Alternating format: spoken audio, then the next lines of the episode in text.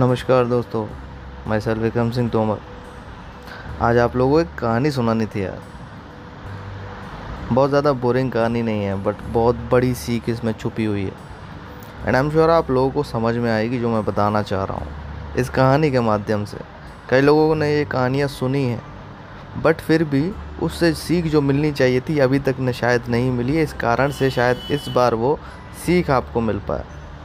तो कहानी का शीर्षक है 2:20 PM to Boston.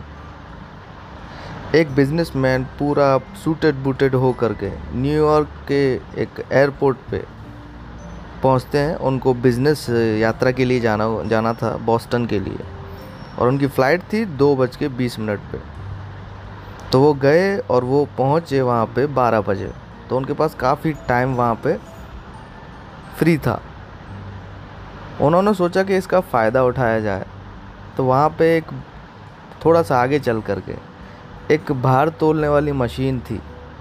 Weight measurement की मशीन थी, जैसा कि अक्सर हम देखते हैं, बस स्टैंड रेलवे स्टेशन पे होती है, जिसमें दो बल्ब लगे रहते हैं और एक चक्री लगी रहती है और जब हम उसमें सिक्का डालते हैं तो क्या होता है? सिक्का डालते हैं तो कुछ नहीं होता। जब उस पर खड़े होते हैं तो एक पर्ची बाहर आती है और उसमें अपना इन्फॉर्मेशन लिखी होती है। तो उन्होंने उसकी तरफ़ कदम आगे बढ़ाए और पहुँचे। वहाँ पे एक उन्होंने सिक्का निकाला, अपना बैग बाजू में रखा और उस पर चढ़े, एक सिक्का उसमें डाला और पर्ची बाहर आई। उस पर्ची में लिखा हुआ था कि आपका नाम जॉन है, आपका वेट सेवेंटी फाइव किलो है और आपको अभी दो बज के बीस मिनट वाली एक फ़्लाइट पकड़नी है जो कि बॉस्टन आपको लेकर के जाएगी। वो व्यक्ति बड़ा ही अचंभित हुआ और इधर उधर देखने लगा कि कोई शायद मुझे पागल बना रहा है, क्योंकि इतनी सही इन्फॉर्मेशन इस मशीन को कैसे पता हो सकती है? उस व्यक्ति ने एकदम से पीछे मुड़ा और अपने आप को उसने किसी एक आईने में जा कर के देखा। फिर आसपास देखने लगा कि कोई व्यक्ति मुझे किसी फेस कैम के द्वारा देख तो नहीं रहा, कि कहीं उसने देखा हो कैम के द्वारा और वाईफाई से कमांड दे दी और प्रिंट की और पर्ची जो है निकल करके बाहर आई।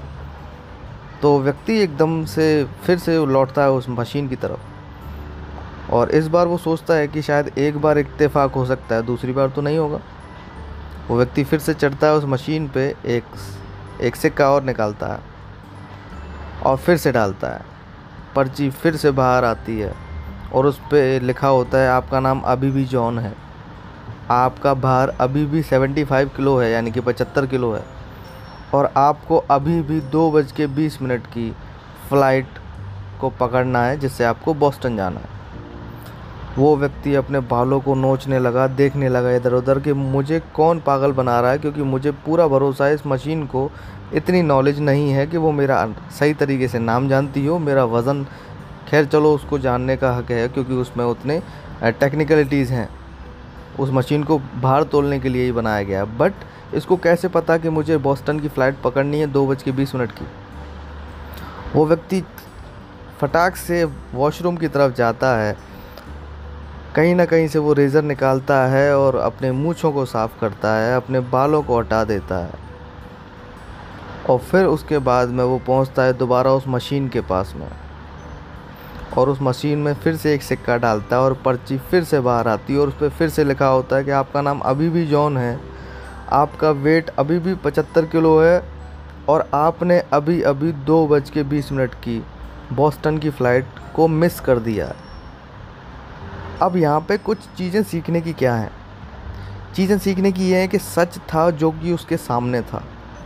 बट फिर भी वो अपने आप से सवाल जवाब करता रहा और इसके कारणवश वो फ़्लाइट जिसमें उसको जाना था और बड़ा इम्पोर्टेंट था, वो नहीं जा पाया और उसने वो फ़्लाइट मिस कर दी।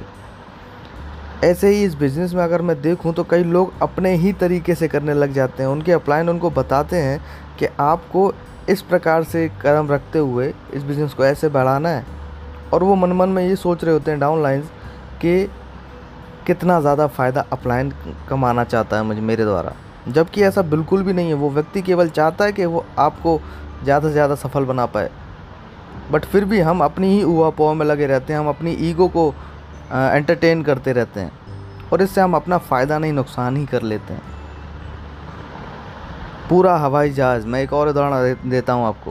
पूरा पूरा हवाई जहाज़, पूरा क्रू मेंबर्स सब रेडी होते हैं आपको रेस्पॉन्सिबली हवाई जहाज़ में बैठा करके, ऊपर आसमान के द्वारा लेके जा करके और आपको आपकी डेस्टिनेशन तक पहुँचा दें। पर उसके लिए आपकी एक बहुत महत्वपूर्ण भूमिका होती है कि आपको उस प्लेन की तरफ़ अपने आप को लेके जाना होगा, उस प्लेन में अपने आप को बैठाना होगा। और अगर आप उसमें बैठेंगे नहीं, आपने मिस कर दिया तो ये सारे जो सिस्टम था, उसको आपने फॉलो नहीं किया। आप कैसे एक्सपेक्ट कर सकते हैं कि आप डेस्टिनेशन तक पहुँच जाएँगे?